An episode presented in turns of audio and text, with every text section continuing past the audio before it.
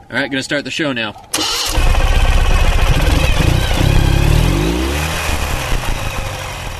Hi, and welcome to Wheel Nerds. I'm Todd. And I'm Chuck. We're back for another week to annoy you about motorcycles. And a bunch of stuff. Always the stuff. We got another cool interview this week. Yes, indeedy. We're interviewing Ben Slavin. Sla- Slavin. Slavin. Ben Slavin of MotorcycleMexico.com and a DVD series he's put together that uh, basically tells you how you can go about taking your own adventure ride down into Mexico. So if you're like me and you're utterly clueless about Mexico and need some help, Like, because yeah. you can say cerveza sometimes and usually mispronounce it. How do you pr- mispronounce cerveza? What do you say, cerveza? Cerveza depends how drunk you are. oh. How many cervezas deep am I? There's a there's a completely southern guy on this DVD who can say it right. Well, I'm not from the south, am I? No, you're from a normal place. and we've just lost our. southern There goes our second listener. All right, so I want to start tonight out by talking about people we've seen on the road because I've got a couple doozies. Okay.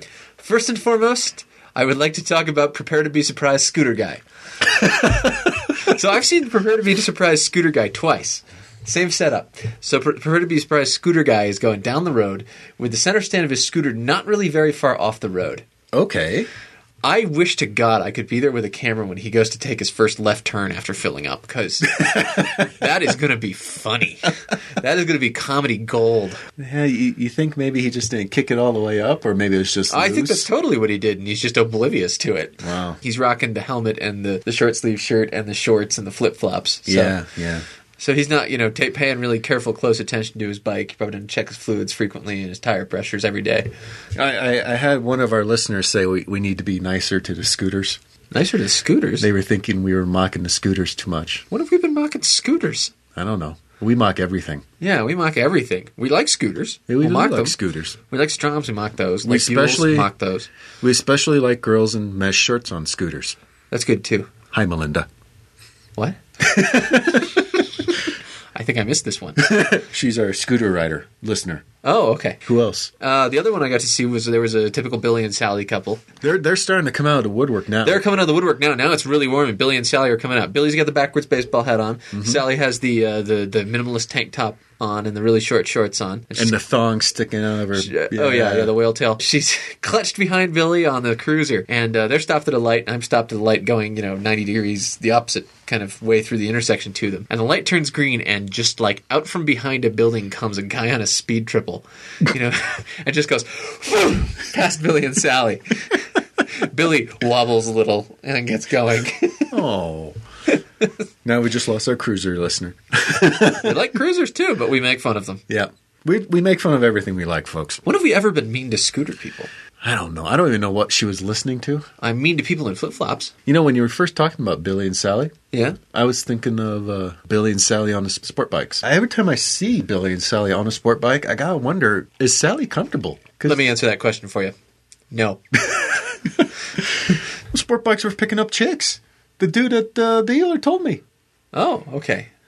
He said I'd- I'd get all the chicks. Clearly, I've been doing the wrong thing. I'd be sick. I thought they were for sitting at uh, gas stations. Leaning on at gas stations. Oh, sorry, yeah, leaning on at gas stations in color matched gear. Make sure you lean on the proper side of the sport bike, folks, or you're gonna fall over. Oh, yeah, right, yeah. If you lean on the wrong side, your bike falls over and you're on top of it, and that never looks cool. No, that's our safety tip of the week. Safety tip of the week from the Wheel Nerds. So I'm, I'm curious about what you wrote down here with the the adventure energy snack. Oh, yeah, did you hear about this cool new adventure energy snack that they came out with? No, Is it like one of those gel thingies? No, no, it's a hard thing. It's really cool. So it's uh, it's full of uh, it makes uh, gives you a shiny coat and uh, nice clean teeth.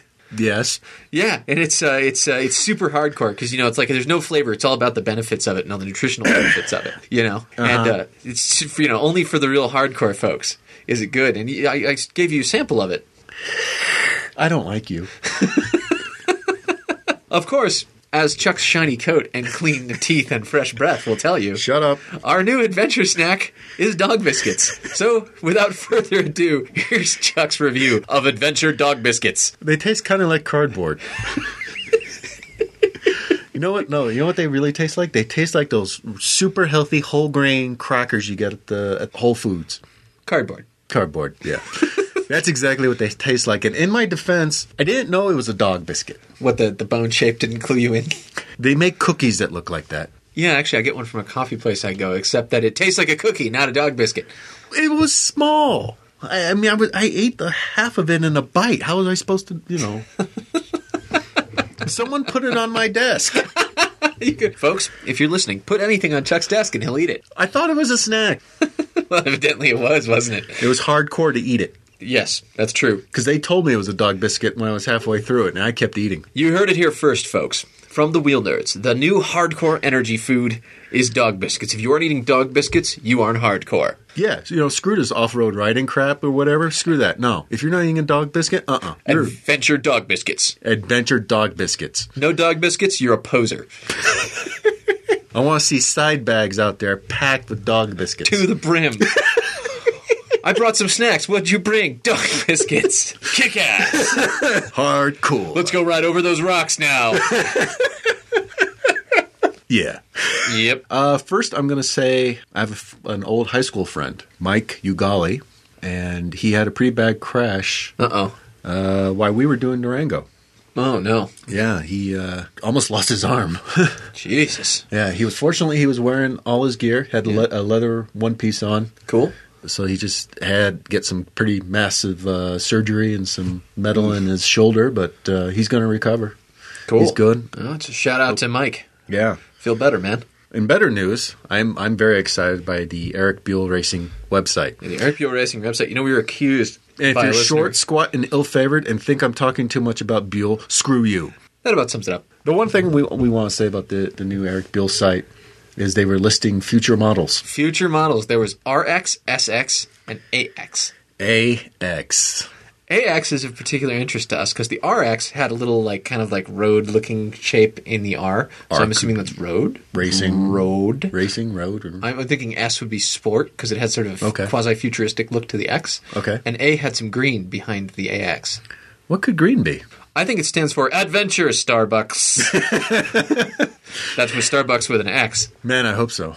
Oh yeah. An 1190 version of a Ulysses. Well- the the adventure market is sort of becoming motorcycles version of the SUV. Yeah, very much so. Well, I mean, in the original adventure bikes, the Strom and the GS and the Tiger were notable and awesome because they were good at everything, and you just do whatever. And you know, I know the Tigers were around before that, and there were GSs before that, but the- the thing you think of an advent- of an adventure bike is a fairly new animal. Yep, Adventure Starbucks has taken over. Yeah, and then, you know, and that spawns the whole hardcore crowd. It's, Yep. Now there's hardcore crowd who aren't eating dog biscuits. You pansy asses. We're going to go on ADV, and there's going to be this thread. Have you eaten dog biscuits? dog biscuits. Show us your dog biscuit pictures. Pictures of guys with Actually, I'm making that. I'm making that right now. Send us your dog, your adventure dog biscuits pictures, and we'll put you on the Wheel Nerds site. yeah. Does that mean I have to do another one? Yes. No. All right. If someone sends us a picture of them eating a dog biscuit, I will post up a picture of me eating the dog biscuit too, and we will be hardcore together. folks. You got it. You got it. Yeah. Yeah. you will make my day. Maybe I can get one of those good dog biscuits with the frosting. All right. Hey, well, let's talk about some gear. Ooh, I love gear. Yeah, we've got Toys. two two toys to talk about. The Ride Cool Phase Change Vest. Oh yeah. So when John came and picked me up in Moab, it was a bajillion degrees, give or take a million, Why John pick you up? because the Ural is not that great for going 400 miles on the highway. It turns out. Oh, really? Yeah, Was really. it was it broken? No. Was it broke down? no. Could it could it not move anymore? No. I don't understand. It broke me. You're broken. Uh, that's fair. It's okay. I'm still broken. Chuck has his little pad on for his bad case of wanker elbow. he claims it's tennis elbow from the bike. I think we all know different. Chuck has a giant picture of himself now in the Wheel Nerd studio. I have serious suspicions around that elbow and that picture. It's a good picture. Yeah, if you like Chuck. I do like Chuck. See, there you go. It's a picture of me on the Buell going around a corner. What's not cool about that? It, it's fairly cool. If there's a little less Chuck in it, it might be better. What? It's got the mountains, the the, the forest, the, the Buell, me, me, Yeah, me. yeah. Yeah, I like it less every time you say that. What you think I sit down here every night for two to three hours re- between you know nine and eleven p.m. with the lights off and a candle burning, staring at that picture? Because I don't. We all believe you. I put that picture just for you. That's sweet of you. I figure I'd get a couple more and just surround your chair with them. Surrounded by Chucks. Wheelers was canceled this week. and Todd ran screaming from Chuck's house. Uh, okay, so the ride cool phase change vest that John brought down because he was excited for us to try it out in the desert. Yeah, and uh, so so was it. So I'm, I'm curious now because it was it was a bajillion degrees, give or take a million. It was pretty hot. It's evil hot. I'm inside the car waiting for the air conditioning to come on. I'm thinking, come on. Short answer, it was great. It's essentially a vest that you put otter pops into. It does look like popsicles. It is, they look like popsicles. Those popsicle They're- pockets. They're popsicle pockets, and these these face change material, which I guess means melt slow. Ice is, ice cubes you Otter stick Pops. in yeah uh, they're otter pops you stick them into the pockets and they, they keep you cool and when you put this thing on it's like a flak jacket Yeah, that thing was pretty solid. We put in we put in all the popsicles into the front, and Chuck's kind of like, all right, uh, hit me yeah, go ahead hit me come at me, bro. and we put him in the back, and you couldn't bend over. yeah I was I was wondering the whole time I was riding out of Moab comfortable because of that vest Sure. if I could just replace the phase change stuff with actual otter pops because then I would be cool and have a tasty snack Yeah, although they'd be melted by the time you were ready to use them. Yeah, they're still good. That's fair. I think, and, and that that phase change stuff. You know, we're in the desert. Between when I left and when you guys picked me up again, uh, it was a couple hours. Yeah. yeah. And that, it was pretty cool. Pretty much all the way through the hot parts. Good deal. John had warned me that I would start to feel hot in it once the cooling effect had worn off. Oh, and- sure. Once the once it started to take on the ambient air temperature. Right, but I never got that. Okay. It was. Uh, I actually took it off just because I, I started poking all the pockets, and I'm like, everything's soft. This, this can't be doing anything for me. yeah. So the phase, the uh, ride cool phase change vest. We'll put a link on the site. If you're prone to getting hot when you're riding, and, and, you know you're in the desert, you do a lot of desert riding. You know, you do a lot of stoplight, I guess, riding. You know, commuting in the city, and you're just sitting at your lights. Weapon of choice, huh? It's yeah. I mean, it's kind of pricey. Yeah, yeah. Well, I mean, there's the, there's the evaporative cooling vest, which are great for about like half an hour or so. And you know the the advantage this thing has over the evaporative vest is you don't ever feel Wet. wet because it's dry. It's dry. You're you're dry as a bone the whole time. Sure, you're just wearing a popsicle flag jacket. You're wearing, you're wearing a popsicle flag jacket. Maybe if I just changed the ones in the front top pockets with otter sure, pops. right? Because you can reach those easily. Yeah, and you, you can eat those before they melt. You know? Call you, call you on your little on your on your Cena, and we'll be like, "Hey Chuck, how you doing?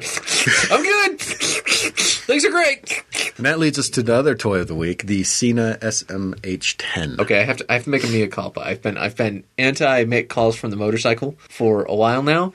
I made one this evening, and uh, it was tremendously convenient. That's all it is. It's convenient. Yeah. It's kind of cool to be able to to have that option. Yep, totally. Um, so the Cena was what I went with for a, a Bluetooth solution. Pairs right up with the iPhone. It has the uh, advanced ADVC, I don't know whatever they call it, pairing protocol. Beep boop beep. So I think I was getting stereo music f- from my Oh, that's cool. from the, the music side. It had voice control, so I could tell it to shuffle, to change playlists, to call somebody, to you know everything but order the schnitzel from the black helicopter. beep. Duck, duck, duck, duck, duck, duck. Sound quality was great because I got the uh, optional clamp where you could plug in your own headphones. That's pretty cool. A lot of people, I've got, I've got the uh, the Scala, and uh, a lot of people do the mod to it. But it's a it's a fairly invasive, geeky mod involving soldering and fiddly little wires. Yeah, I'd be kind of hesitant to do that with headphones because the have you ever cracked open a headphone wire? It's it's teen, teeny. It's teeny and it's you know one's wrapped inside the other, so it's Yeah. it's uh, yeah. Yep, I agree. It, it's kind of I uh, don't know if my hands are that steady, yeah. I, I, mine are just big and clubby. but no, yeah. So Cena's got this optional clamp you can get along with it for another thirty bucks, where you can Hmm. plug in your phones of choice, and you know I've got my phones with the the cool earwaxy stuff, and uh, Which I still can't make work. really I- I- you just I- hold them in your hand. Yeah, I, I need to like watch a video or something to get it right because I, I keep I keep putting them in and then they promptly like I'll move my ears and they'll fall out. How do you move your ears? Were you wiggling them like Pee Wee Herman? Yeah, Why are you doing that? I don't know because I'm making faces in my helmet or singing. Is that what you do? And my helmet sing all the time, don't you? Well, yeah, but do you make faces? Yeah, usually when I'm going, ah, you fuckers, ah. You know, That's most of the time. that's pretty often. Yeah. Okay. I say that a lot. How deep do you put the plugs in? some. I don't. I don't I'm sorry. I uh, don't have my ear rulers installed at the moment. So the, the Cena is way cool. Everyone I called, talked to on the phone yep. said they couldn't tell Actually, I got that same thing with the uh, with the uh, with the scale. the Scala. Yeah, I think pretty much if you've got if you've got the uh, anti noise microphone Mm-hmm. and you've got it inside a relatively quiet helmet, it seems like it's just like talking to someone inside a little room. Yeah, it works great. I'm really happy with this purchase. Cool. So a couple questions about it. So one of the things that annoys me about the Scala and their Scala owning audience members, both of them. now. So one one of the things that annoys me about the Scala is once I plug in my MP3, the only way to control the volume on the MP3 player is on the MP3 player itself, which is usually in a pocket or in Oh. the tank bag or something in an inconvenient spot. Okay, the coolest thing about this Cena, there are two controls. Okay. One's a button. Okay. And the other one is this giant dial that you can you could have Eskimo mitts on and still work this dial. Oh, okay. And that controls the volume. Oh, neat. And if you push it and turn it, it makes the song selection go forward or back. Oh, neat. Okay. Yeah, so it's uh, uh, technically it's two buttons because the, Sure. the dial's a button too, but it's the simplest control scheme in the world. Oh, very cool. And with the iPhone, it seemed like it controlled everything. Way cool. Yeah, I never had to, you know, think, oh, I wish I could go digging through my iPhone. Dig, dig, dig, dig, dig, dig. Yeah, Okay. Okay, so I think it's time to have another one of those Chuck and Todd aren't talking and someone more interesting is talking bits. Yeah, Those are great those are cool. because we don't have to do shit. I'll be over here. Okay. All right. So we're going to give a call to uh, Ben Slavin of MotorcycleMexico.com. Yeah, here we go.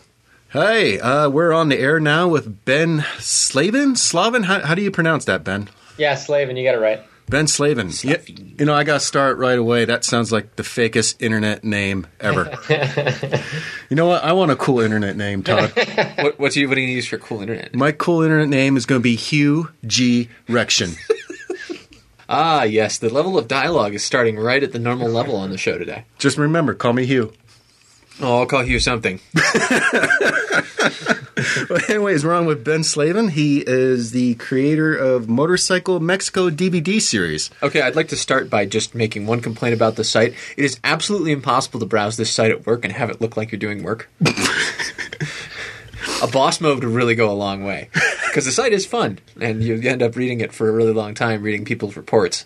There's a yeah, there's a lot of information on the site, and the DVDs are like four and a half hours worth of a lot of stuff. Cool. I mean, uh, the I guess the kind of general gist which I got from watching the DVDs, you put together a bunch of people's ride reports and broke them up into categories. All the information that's there is, is really nothing new. It's just all consolidated and, and put into one place in an easy to digest format. Ma- What made you, uh, you know, put this thing together? I mean, were you like, I want to go to Mexico and there's no information other than a bunch of guys on ADV yakking? Yeah, not too far from the truth. So I wish I had this DVD before I went to Mexico for the first time. Uh, about a year before I made the DVD, I rode from my home in New Hampshire to uh, Ushuaia at the southern tip of Argentina. And uh, I kind of just learned it all along the way by, by researching ADV for hours and hours and hours, endless hours for, for weeks or months, I guess. And I got home, and tons of folks started asking me questions about you know, how, how do I do these kinds of things in Mexico? What's the, what's the military like? Police? What do I need to cross the border? And it was all the same questions I had before I left. So I thought, uh, what better way to get people educated and inspired than, uh, I guess, hearing it from directly from a bunch of other travelers, their peers, excited to go down and check out south of the border. Hey, Ben, what do you ride? I ride a uh, an uh, 02 KLR 650. Ah, the old tank style. Love it. No beauty queen, but it's a workhorse. Another KLR guy. I gotta say that the notion for the Mexico thing sounds great to me because growing up in New England, Mexico is just about the farthest thing away in the world. I've been there once to Cabo for a week. He saw it on TV. Yeah, It's tough to get good Mexican food up here, I tell you. yeah, that, that is one thing about moving to the West that's really nice. On the other hand, you can't get good Chinese food in the West, so Well, you go far enough west. well, you go far enough west, but good Come- luck in the Rockies. come to California, you can get good Mexican food and Chinese food. Okay, well, Ha! That's what I get. You know, growing up in San Diego, I'm like five minutes from the border, and uh, that that's actually what drove me to find your DVD and website because I, s- I spent a lot of time in Mexico as a teenager and college student, and I thought it'd be kind of cool to go back on a motorcycle and you know be kind of sober for a change. have sober like qualities. Sober like qualities, yeah. What's kind of part of the fun is you know going down there and enjoying some cervezas, and it's all the better when you can take your own motorcycle down there to do it. Yeah, yeah. I, I drove my own car in Mexico. A lot of people are afraid to take even their car or themselves into Mexico. Notion being Mexican drivers are super freaky and scary or something. Mexican drivers are insane. Oh, okay. Well, I don't know, Ben. Ben, can you uh, what you throw in here? Let's check the book. I, I don't know. These Boston drivers are kind of crazy. Um, I tell you, I feel much safer south of the border though because people really pay attention. Up here, there's all kinds of soccer moms on cell phones, and no one's really paying attention to the road. And it's quite dangerous up here. I feel. People are, are pay attention and they're more aggressive. Is is what I, I notice about Mexico. And tires are optional. I've Bald seen cars. tires are common. Yeah, I've, I've, Oh. well, I, I've seen tire cars go down on just you know rims. Damn. So uh, when you were putting this DVD together, how did you how did you find this? Because you, 'cause you got a like a cast of characters from almost every background. You've got Hispanic guys who are talking. You've got a couple dudes from the south. You've got European dudes.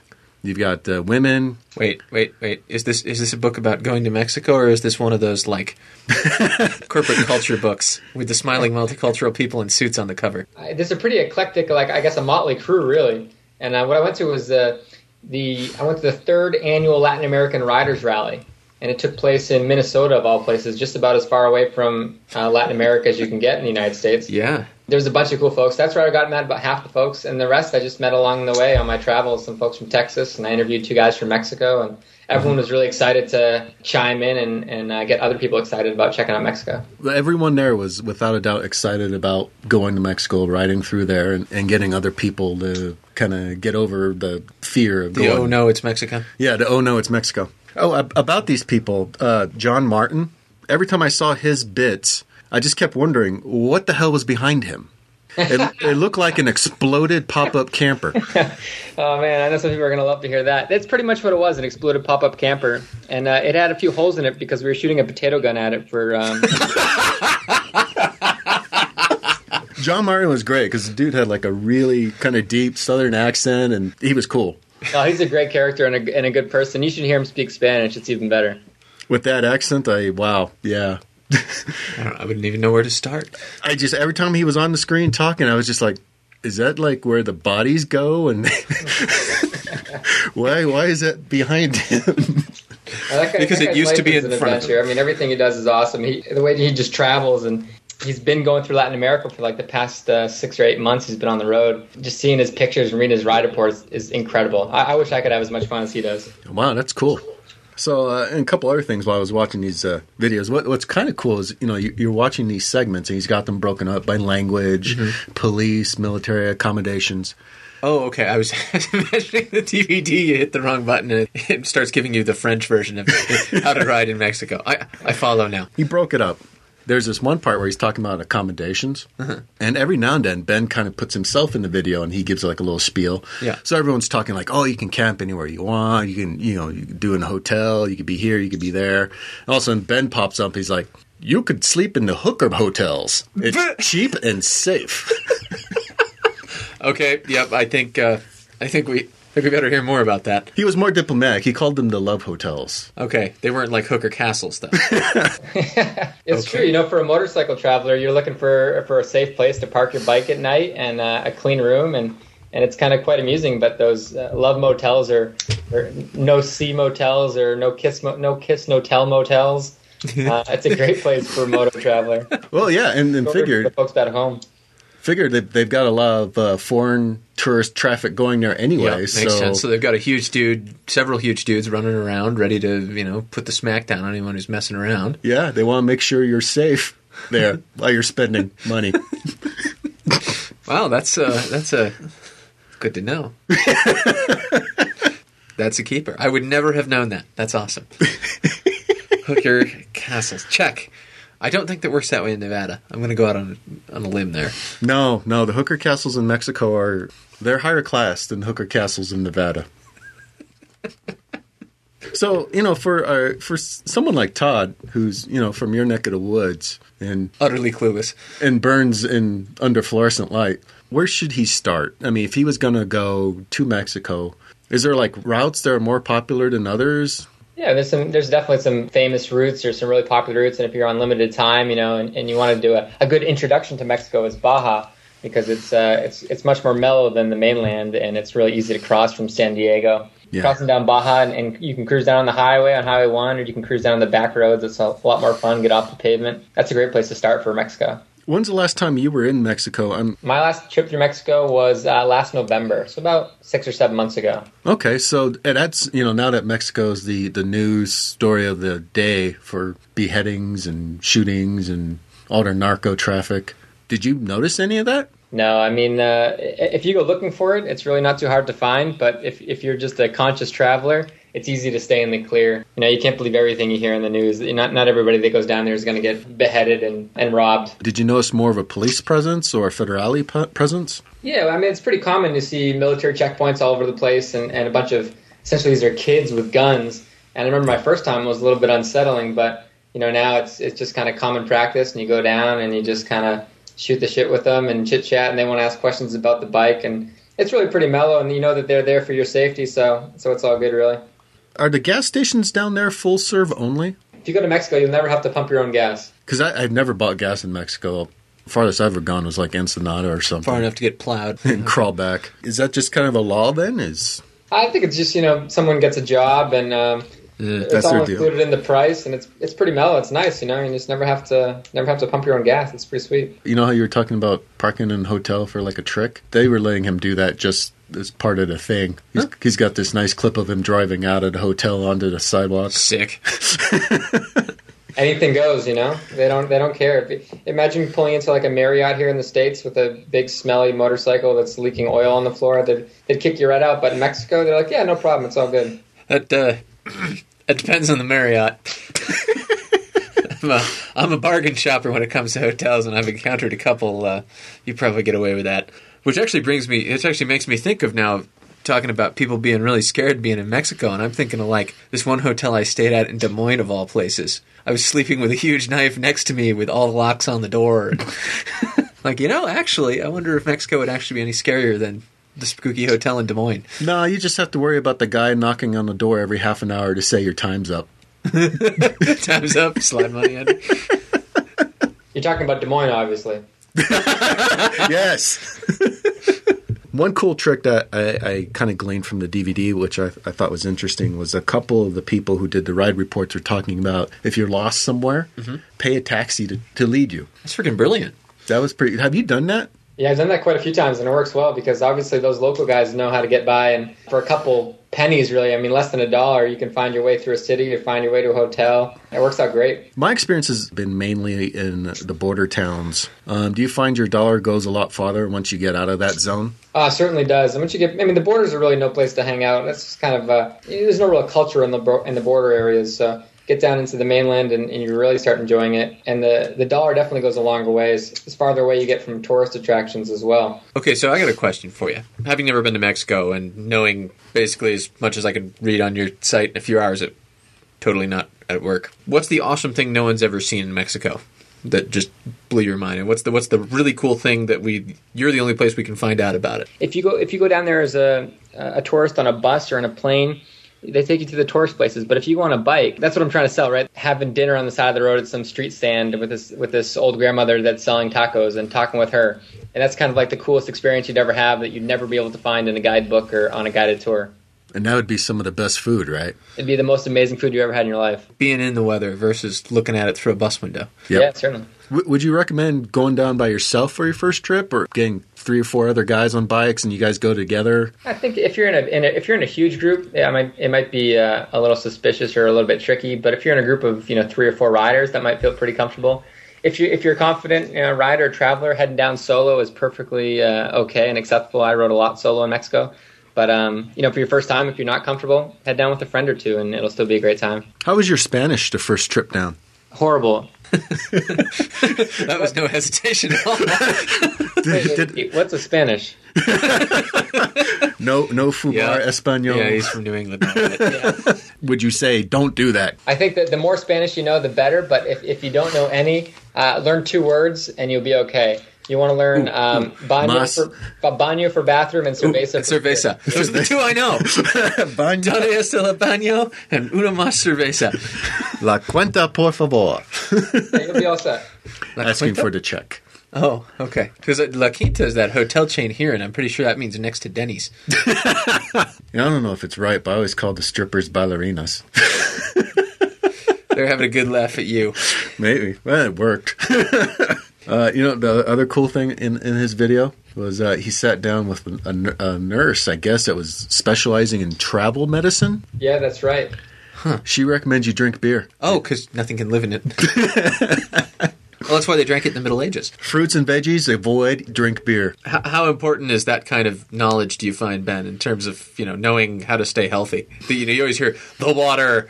Dun, dun, you know, don't drink the water. Capital T, capital W. Dun dun dun. Of course, Montezuma's Revenge, right? Yeah, yeah, right. No, I, I mean, I, I didn't shy away too much. I ate at tons of street vendors. Did you ever get sick? No, I had some mild indigestion, but I never had that nasty stuff that you know they warn you about. Uh-huh. Although people do get sick, so I I think that kind of thing can happen. And, and one thing I didn't do is drink the local water. I know a lot of people do, but it's either cheap to buy bottled water, or I use a little purifier to take with me. And um, if you Oh, only got a yeah, few yeah. days too, it's like why risk a trip and, and spend the whole time in the bathroom? So just take a few precautions and Yeah, enjoy your yeah. time. If you're if you're there for a couple months, well then you can kind of acclimatize yourself to the water. But Did anyone look at you funny when you pull out the little sterilization pen and stick it in your bottle? it is a little bit awkward, so I would definitely do that in private. You're like, oh, yes, thank you so much, but I don't trust your water. Thank you. Digga, digga, digga, digga, digga, digga. What, do- what do you use for water purification? Out of curiosity. No, I had a Steri pen. It worked great. Okay. And uh, you know, if I was at a, a restaurant and they gave me a glass with ice in it, I, I'd just drink it. I wouldn't think about it. But if I was filling up my water bottle and a and a tap in the hotel room, then I would purify it for sure. Oh yeah, the truck rule. So the theory goes like this: when you're looking for a place to eat and you're on the road, you look for a place with the most pickup trucks parked at it, and failing that, the most motorcycles parked at it. Does it work in Mexico? What do- what, do- what do you look for, I guess, to find the good food in Mexico? No, that's What's- what's perfect. Yeah, the th- one of the sign? guys I interviewed was a Mexican, and he he gave me that advice, and he's absolutely right. Just you know, cruising down the side of the street, and you see a place that has a lot of a lot of truckers. Uh, you know, it's a good place for a couple reasons because uh, they're they're all- they got fresh food because they're always rotating their food. Rather Oh than right, yeah. a restaurant that it sees one person a day, which might stockpile the food. Mm. I, I ate at only places that had plastic tables and chairs. That's how I knew it was in my price range. Nice. Not the not the metal ones with the paint chipping off. no, that's that's too fancy. It's got to be plastic. Okay, all right. Have you met the, the legless guy that's in, in Mexico? Coco, yeah, down at Coco's Corner. I stayed with him for a night. Okay, and that the, the ADV guys talk about him a lot. Um, he's just out in the middle of nowhere, and Uh-huh. Oh, and he's got. I think I think I've seen pictures of that he's got the fancy house or something like that that he lets people stay at. By fancy house, you mean like a, a impromptu ranch or and There's- just there's in like- the middle of nowhere? But yeah, it's quite nice. there's bed frames out in the middle of the ground you just sleep on because it's, Oh. it's nice out there. I, I gather. Yeah, they barely get any rain, and um, he he's such a nice guy, just such a nice, genuine, welcoming guy. And uh, he invited us. I was riding with the guy Steven at the time, and we just cruised through. And he waved us down, and, and I was like, "Yeah, you can sleep here, and you can have some beers, and I'll give you some extra gas." And just kind of probably the best entertainment I had on my entire trip. And uh, you know, he didn't really want anything in return other than our friendship. He's just such a cool guy, you know, and so, something like that is probably one of the better parts of Mexico. He seems to be like on the must stop list for the, the ADV guys when they Gotcha. head down. Yeah, certainly, certainly. It's cool. Do you think then, in in some ways that, that some parts, some of the routes are maybe getting over traveled or or you know, uh, coming becoming too Are they are they turning into tourist routes? yeah. Well, I think Motorcycle a- a- adventure motorcycling or motorcycle travel is exploding thanks to our buddies uh, uh, Charlie and Ewan. yep. So I think, uh, yeah, I don't know, maybe that's happening, but it's a, it's still a big adventure for anyone who does it, even if there's others who do it as well. So 'Cause, you know, when I read about the Coco, it it seems like i- he's only out there for bikers to run across. Um, yeah, I we've don't- been out there for about 20 years, and it just kind of happened slowly that he uh, bikers seem to learn about him and go there, and, um, And he's, now definitely he's- well off the beaten path. So if you're you're just a, a normal Baja tourist or uh, cruise ship tourist, you're yeah, you're not going to meet him, but if you're an ADV guy or you know you're off roading down there, Yeah. he's the dude you want to stop with. Hey, so tell us a little bit what you have what you're working on now. You were saying you just got back from Colombia and you, you're doing a, a web series. Yeah, so I'm working with a guy, um, uh, Mike Thompson of Motolumbia or Casablanca Hostel down in Cali, Colombia. He owns a, uh, motorcycle tour and rental company. And so he and I are going to be doing a documentary about motorcycling in Colombia. And I was down there doing some research and making a few pilot episodes for um uh, just to gauge some interest. Cool. Now, have you gone motorcycling in Colombia uh, on your own? Yeah, so uh, last year when I rode to Argentina, I stopped at his place, and that's how I met him. And Okay. uh, Colombia was a fantastic place. It's, uh, you know, Colombia and Mexico are probably my two favorite countries on the entire trip. So you're kind of hoping to do for Colombia what you're doing with Mexico then. Well, we're going to do something a little bit different. It'll be much more of a travel story and less of a less of a how-to guide. Oh, okay. Something uh, a bit more entertaining, but should be a lot of fun too. There need to be more entertaining motorcycle videos. Yes. There are lots of unentertaining ones. Yes, Char- Unfortunately. Charlie and you and Kemp be the only entertaining ones. Yeah. Nope, we can't all have that budget. Oh man. Oh, that budget looks mighty nice. Or people throwing free stuff at us. No, but it's cool. Just to get people excited about motorcycling, it's all good. You know, it's, just- Yeah. it's cool. But Chuck, Chuck had been watching the videos, and he said it's kind of funny because you have this recurring cast of the same talking heads about different stuff. And I thought about this for a second. I said that's kind of that describes all of the long way videos too. If you don't have talking heads, you don't have you don't have a motorcycle documentary. Not so much, yeah. Does it get difficult, kind of keeping track of all the different cast of characters, or do you are you sort of opportunistic about how you how you find them, how you get them together? Well, I don't know. I, gu- I guess I, I've got everyone together at different times, and then and I don't know. My DV doesn't really follow a standard procedure, but um, you know, it's much more of a, a just a guide. And I think for the person who watches it, you kind of learn to see uh, everyone has their own opinions. All the characters have their own opinions. All the people have their own opinions. I don't know. You kind of judge it. Some people say one thing, someone says another. It's often contradictory. Did you have like a just like a list of questions for each topic that you you had each person sort of boom boom boom go down the list or did the organization for the DVD come come after you had all these interviews? Organa, organa, what? organization. Oh, we don't have any of that. Shut up. Yeah, I started out with a list of questions, but um, the I guess the end DVD product really just kind of came together afterwards when I realized what everyone said, and, and a lot of people chimed in and gave some really good input that I never asked questions to, so that was really good as well. what were you filming with for the uh, on helmet? I had a little GoPro camera; it worked out really great. You didn't have any problems with the Mystic controls. I, I don't know what everybody's worried about with that. Everything's fine. Uh, I think a lot of people don't know they just upgraded the firmware. You can download it so that there's an easy one button on, one button off, and it makes it super simple to to record while you're riding. Before that, it was a real pain. You heard it here first, folks. Get the new firmware. How wait, well? How long has this DVD been out? It's been out since uh, middle of February, only a few months. Oh, okay. Wow. Brand spanky shiny new. Yeah. So I must have been. It must have been pretty early on when I got it. I guess. Yeah. I, I just assumed it had been out for a while. No, it's all really relevant. It's all. Uh, I mean, I'll, I started making the, the DVD starting last fall, so all the information is you know up to date. oh wow! Yeah, That's cool. that's really good and a lot of really good information. It's uh, it's a little hard to sit through and and watch all in a in a big shot. Yeah. because it, it's just one after the other with the with the people talking about their Mm-hmm. Just topics. more and- than you can absorb in one sitting. yeah, there's just so much of it goes over your head the first time through. Uh-huh. You're you're just like, what's behind that dude? Yeah, It it's looks- definitely not the kind of movie you watch when you're bored on a Friday night. But if you're heading to Mexico, it's just packed with with information. Yeah, it's the kind of thing, you know, if you've got specific questions, you're like, well, you know, what do I do about, Okay. you know, documents? You can go to the segment on the DVD and watch what everyone talks about. The And, DVD encyclopedia. I dig it. yeah, yeah, it's, it's really helpful that way. You can watch uh, everyone talk about how they were sneaking stuff in. No, I'm just kidding. I swear, John Martin, he was sneaking something out of Mexico. If there's a border guard who listens to our show, Ben will know because next time he tries to go, Did you have any problems with immigration coming back on the U.S. side? No, other than the fact that I, I forgot I had my helmet camera on, and they accused me of being a truck driver who was posting video on YouTube. And I assured them that I was not a truck driver, and nor was I posting on YouTube. You weren't. Wait. You, that's a truck. I know. your motorcycle transforms. I mean, well, I've heard the kill are called a truck.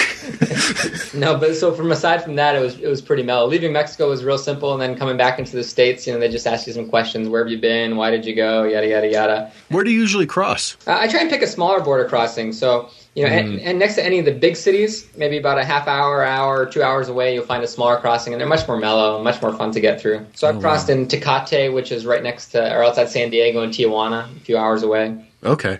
Or um, Did you ever cross at Otai? no, I never have.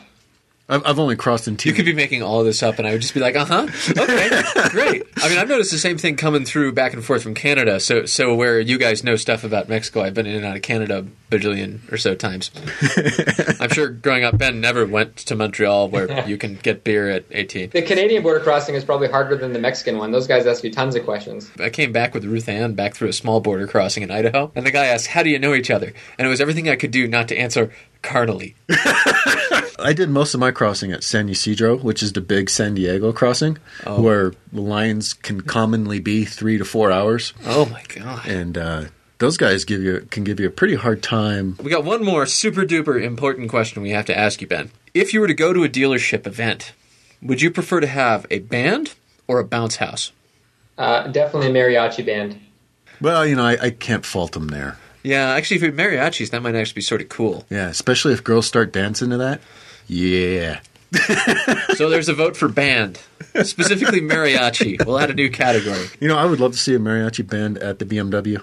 That would be awesome. Come by a BMW. Dun, dun, dun, dun, dun, dun, dun, dun, dun. What's the official tally at for band versus bouncy? I, I think we're losing. I think I think bouncy is really really losing at the moment. Yeah. Uh, we have uh, we have one band and bounce house, uh, two bands. Yeah, someone wants to see the band in the bounce house. Oh, that'd be nice. Now, mariachi band in a bounce house would be better. I want to see salsa dancers in the bounce house. this is a busy bounce house. Yeah. Okay. Well, thanks, Ben. I think the main word of wisdom is find where the hookers are in Mexico, and that's where you're safest. Sleep with the hookers. Wait, that's not right. My wife's going to kill me. Cool. So Ben Slavin's the uh, creator, filmmaker, writer, dude, Producer, actor. This is going to chief be cook you. and bottle washer. This is going to be you in the travelogue, right? You're going to be starring in it. In, in the the Colombian uh, travel log. Yeah. Well, I'll be doing a lot of filming. We're going to have a tour of riders as well, a group of riders. So if there's Oh, anyone okay. interested on, on heading down to Columbia, definitely get in contact with me, and uh, you could you could have an awesome tour and be in the film. Cool. Is All there a right. site or something they should go check out, or is that all on Motorcycle Mexico? Yeah, it's actually not set up yet because I mean we're just starting out with the, the research, but you can drop me an email at ben at motorcyclemexico.com and, and we can chat. If you want to go to Columbia with Ben, drop him a line and send us a postcard. Absolutely. All right. Well, thanks for your time, Ben. It was really cool talking with you. Cheers, guys. I know, Thanks for having me on. I know more about Mexico than I ever have before. We- We'll go to Mexico someday. You'll have fun. Okay. I know where to take you. As long as we don't have to sleep at the hooker cast. thanks, Ben. Thanks, see you guys. Take it easy. Sleep with the hookers. Sleep with the hookers. Much, much more educated about Mexico than I was when we started. Do you want to go ride in Mexico? Kind of do now, yeah, actually. Watching the videos, it really looks cool. taking a little of like the the spookiness and mystique out of it really makes it feel a little more reasonable, you know, because it's. It, I mean, I'll be honest, you know, I'm I'm a very suburban northeastern White dude. gringo, yeah. I'm, I'm like Mexico. That's crazy. It's just- things are strange there. They speak crazy. I'm like a Canadian person talking about crossing Saskatchewan. You came across Saskatchewan? Dun, dun, dun. No, really, they're like that. Okay. People in Ontario are terrified at the idea of crossing Saskatchewan to get to BC, and it's people a, in it's a funny word. because it's just big and empty. Oh, Imagine like North Dakota mixed with North Dakota, mixed with North Dakota, mixed with North Dakota to make a land area roughly the size of multiple Californias. oh, That's Saskatchewan. okay. Bears. Not many bears. No, okay. Whew. Lots of lots of crops. Crops. Okay. Mm. Yeah. No, but yeah, Mexico is. Uh, I would love to go back through Mexico on a bike, just because you know I've got so many memories of the, what I have been through. Well, I'm thinking, you know, and li- hearing him talk about it, the, the kind of the subtext I'm hearing is it's a lot like traveling in strange places in the U.S. You know, you go somewhere new, and you know, it's a little like a skeevy, weird city or something like that, and you get you start getting off the beaten path. You start talking to some of the people almost anywhere, and it's like, oh, okay, Yeah, it's eh, and that's a common theme from all these gathered ride reports in the video is you, you know use your head, use common sense, you know trust your gut, but you know don't be scared, especially around the federales with machine guns. That might scare me a little. There's something about dudes with machine guns that's uh, sort of vaguely threatening in ways I can't define. It's funny, dude. The cops in Tijuana are heavily armed. They just are. That's They just are. how it goes. Yeah, they open the trunk of the car and M16s come out. Wow. And they're just like, I want to write you a ticket now for speeding. Okay. you win. You win this round. Checkmate. M16. But you know, everyone in Mexico has, has been, when I've been, to Mexico has been really friendly, really cool. Hmm. So I can just imagine riding your bike once you get past the, the border zone. Sure. That's got to be great. Well, the border zones are always kind of the skeevy sort of spots. I mean, hell, look at look at look at the city. Sorry, Wendover and Evanston, but look at the cities around the Utah border. They're little skeevy places to buy beer, porn, and uh, Gamble. fireworks and Yeah, gamble. yeah. And that's you know that's what they're there to service. You get out of the border areas, and suddenly it's like, oh, this is kind of pretty country. Yep. And that's Mexico. I'd, Makes sense. you know, I'd be tempted to, to do the Colombia thing if my wife didn't kill me. Yeah, that, that could be a problem. Though. Yeah, she'd kill me. killing. I'm right. scared of the Columbia thing. You don't need to be scared of Columbia. No, fuck, I'm scared of my wife. yeah, yeah. That's precisely it. Scared of my wife. She'll She get me in a headlock. And it'll be terrible. There'll be noogies. Yeah. let's let's move on to some listener Q and A. We have listeners. Listener, yeah. Oh, We- okay. we've oh, got it. listeners single. Okay. Well, n- no, we've got two two letters. Oh, cool. Well, I threw out all the ones that said Team Todd. Oh, a real lot though. Keep it up, Team Todd. You owe me for all that paper. that I wasted printing those out. Keep it up, Team Todd. We'll have those T-shirts printed in no time. So Roland from right here in SLC writes, "I'm a fellow Utard and finally got around to listening to your podcast. I enjoyed the show and downloaded the rest of the episodes. I think you guys may have misjudged Perry Brothers Honda. I don't work there, but I did buy a bike from them in October. I'm No pro- sorry. let's let's hear him out. Okay. No problem with the test ride. They even offered to deliver the bike, no charge due to the snow flying outside. Mm, That's cool.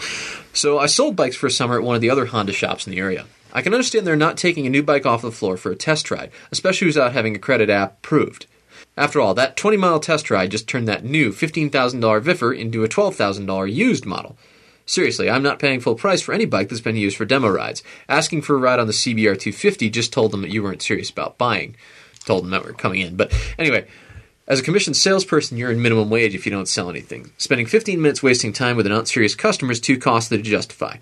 It was always too easy to sell the motorcycle. The difficult part was the ability to spot the buyer who could pay for what they wanted to buy.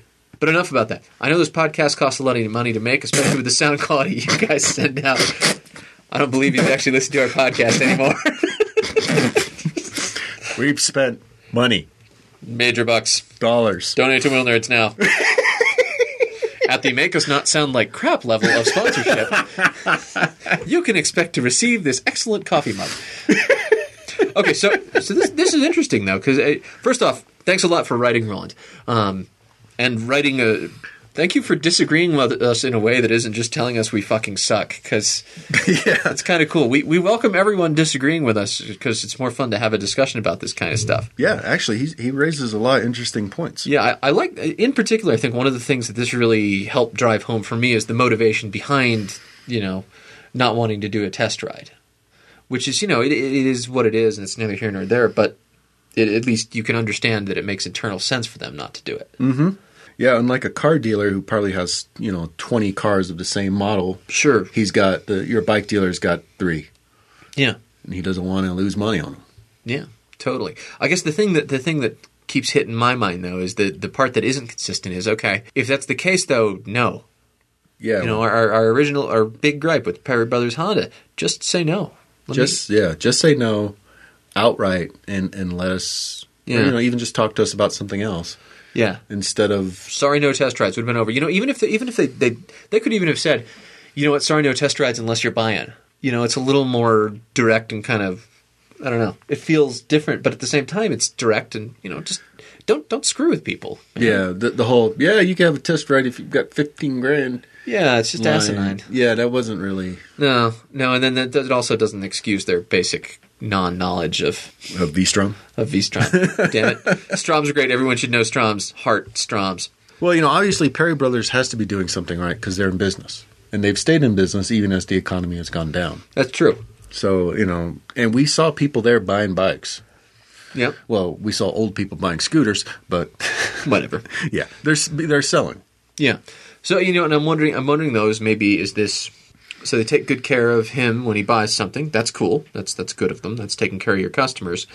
But I'm wondering if this is this is the this is the the happy side of the vending machine effect.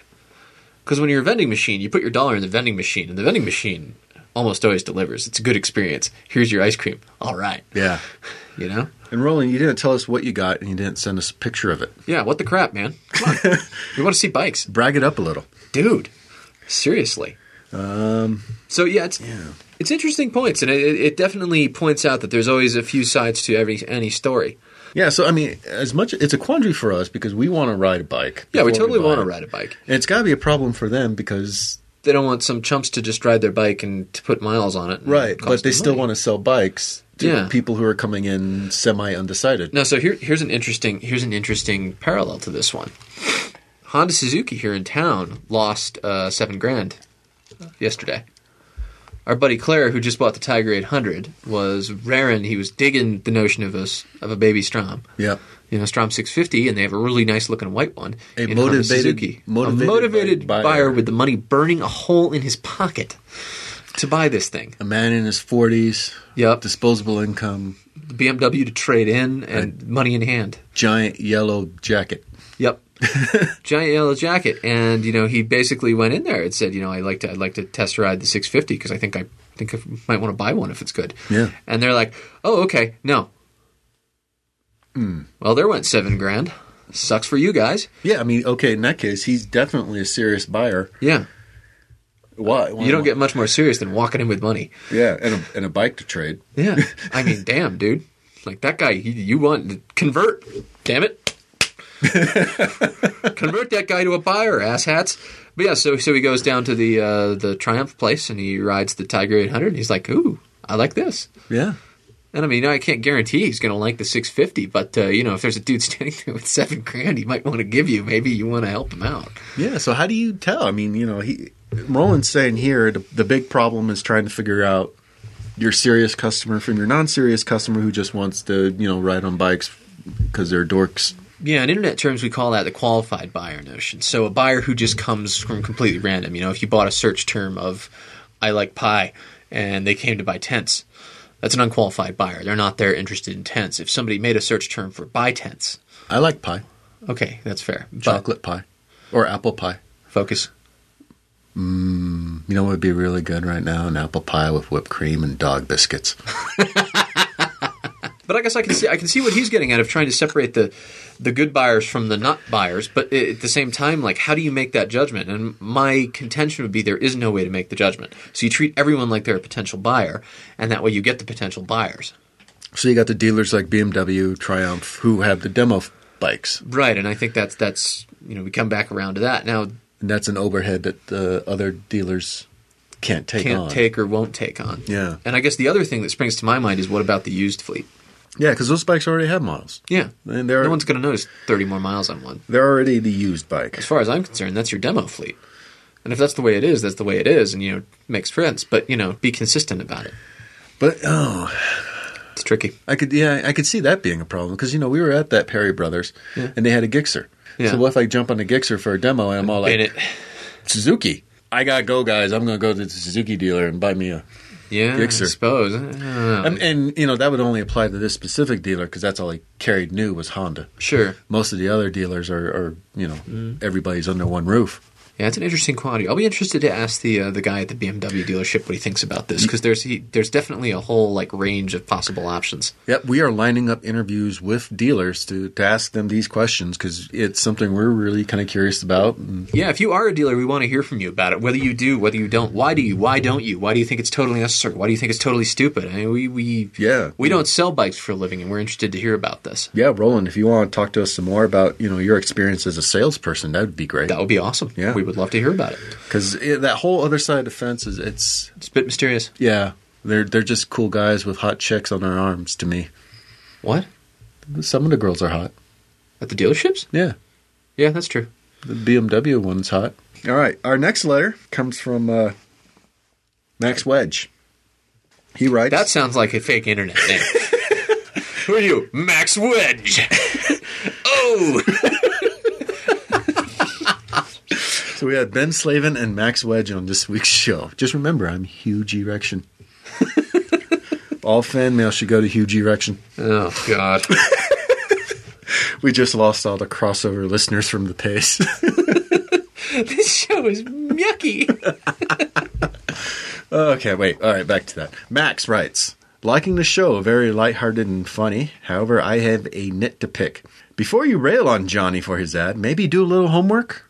For nerds, I found it a travesty that you didn't know that 2CT stands for two compound technology. And he gave us a link to this. Okay. Also, something may be wrong with the Buell. Hydraulic clutch actuators generally make it easier to control the clutch, i.e., easier lever efforts, at least in my experience. Love the sky under the wheels troubleshooting help for the Euro. Keep up the good work. Have fun. Cool. So we answered this one on the blog too, but we figured it'd be worth talking about on the air because uh, a, it's pretty cool information. I didn't know about the two compound technology of sprockets. That's kind of cool. That's you know kind of it, it bears a striking resemblance to Japanese sword making. They're tires. Never mind.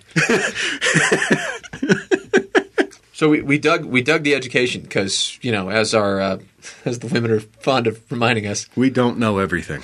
it's cool to learn something new. Though I will say on the Buell, and I know I answered I, I this think on you the might site. actually be crossing the Buell with the uh, Strom because the Strom has the hydraulic clutch and it has the squeeze of death. I'm wondering maybe if some of the other Buell models have hydraulics. Could be. Yeah, it would make sense. The Ulysses does not. yep. It's got a cable clutch, a self tightening cable clutch. Well, you know, if the monkey that was mechanicking on it was a little brighter, it might be okay. Yeah, and the, the, the big Strom's uh, clutch effort is generally described as extremely heroic. So I know I'm not alone in that. and the Euro, well, the Euro's the Euro. It's good. no problem. What's your last word about uh, Johnny? Oh yeah, that's the other thing.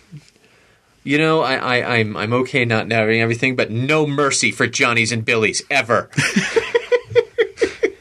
no mercy. Uh, yeah. No quarter asked, none given. Thanks for the letter, Max. Yeah, thanks for the letter. That was cool. All right, so what we've learned this week, Todd, I've learned to sleep with the hookers in Mexico. you're safer that way. Absolutely. What have you learned? Dog biscuits, Are hardcore. does- they won't kill you. They're good for you. They travel well. and they're super hardcore. They are super Eat dog hardcore. biscuits, be hardcore. Chicks will dig you. All right, that's all we have for this week. If you'd like to tell us we're wrong about something, Write to us at wheelnerds at gmail.com. or check us out on our site at wheelnerds.com. All right, until next week, I'm Todd. And I'm Chuck. Ride safe, everybody. We'll see you next time. If you listen to us on iTunes, please write a review for us so that we can get some more exposure and hits. Thanks. If you like this podcast, you can find more like it at wheelnerds.com. This has been a Wheel Nerds production, all rights reserved. Readings from other sources are the property of their respective owners and are used with satirical intent.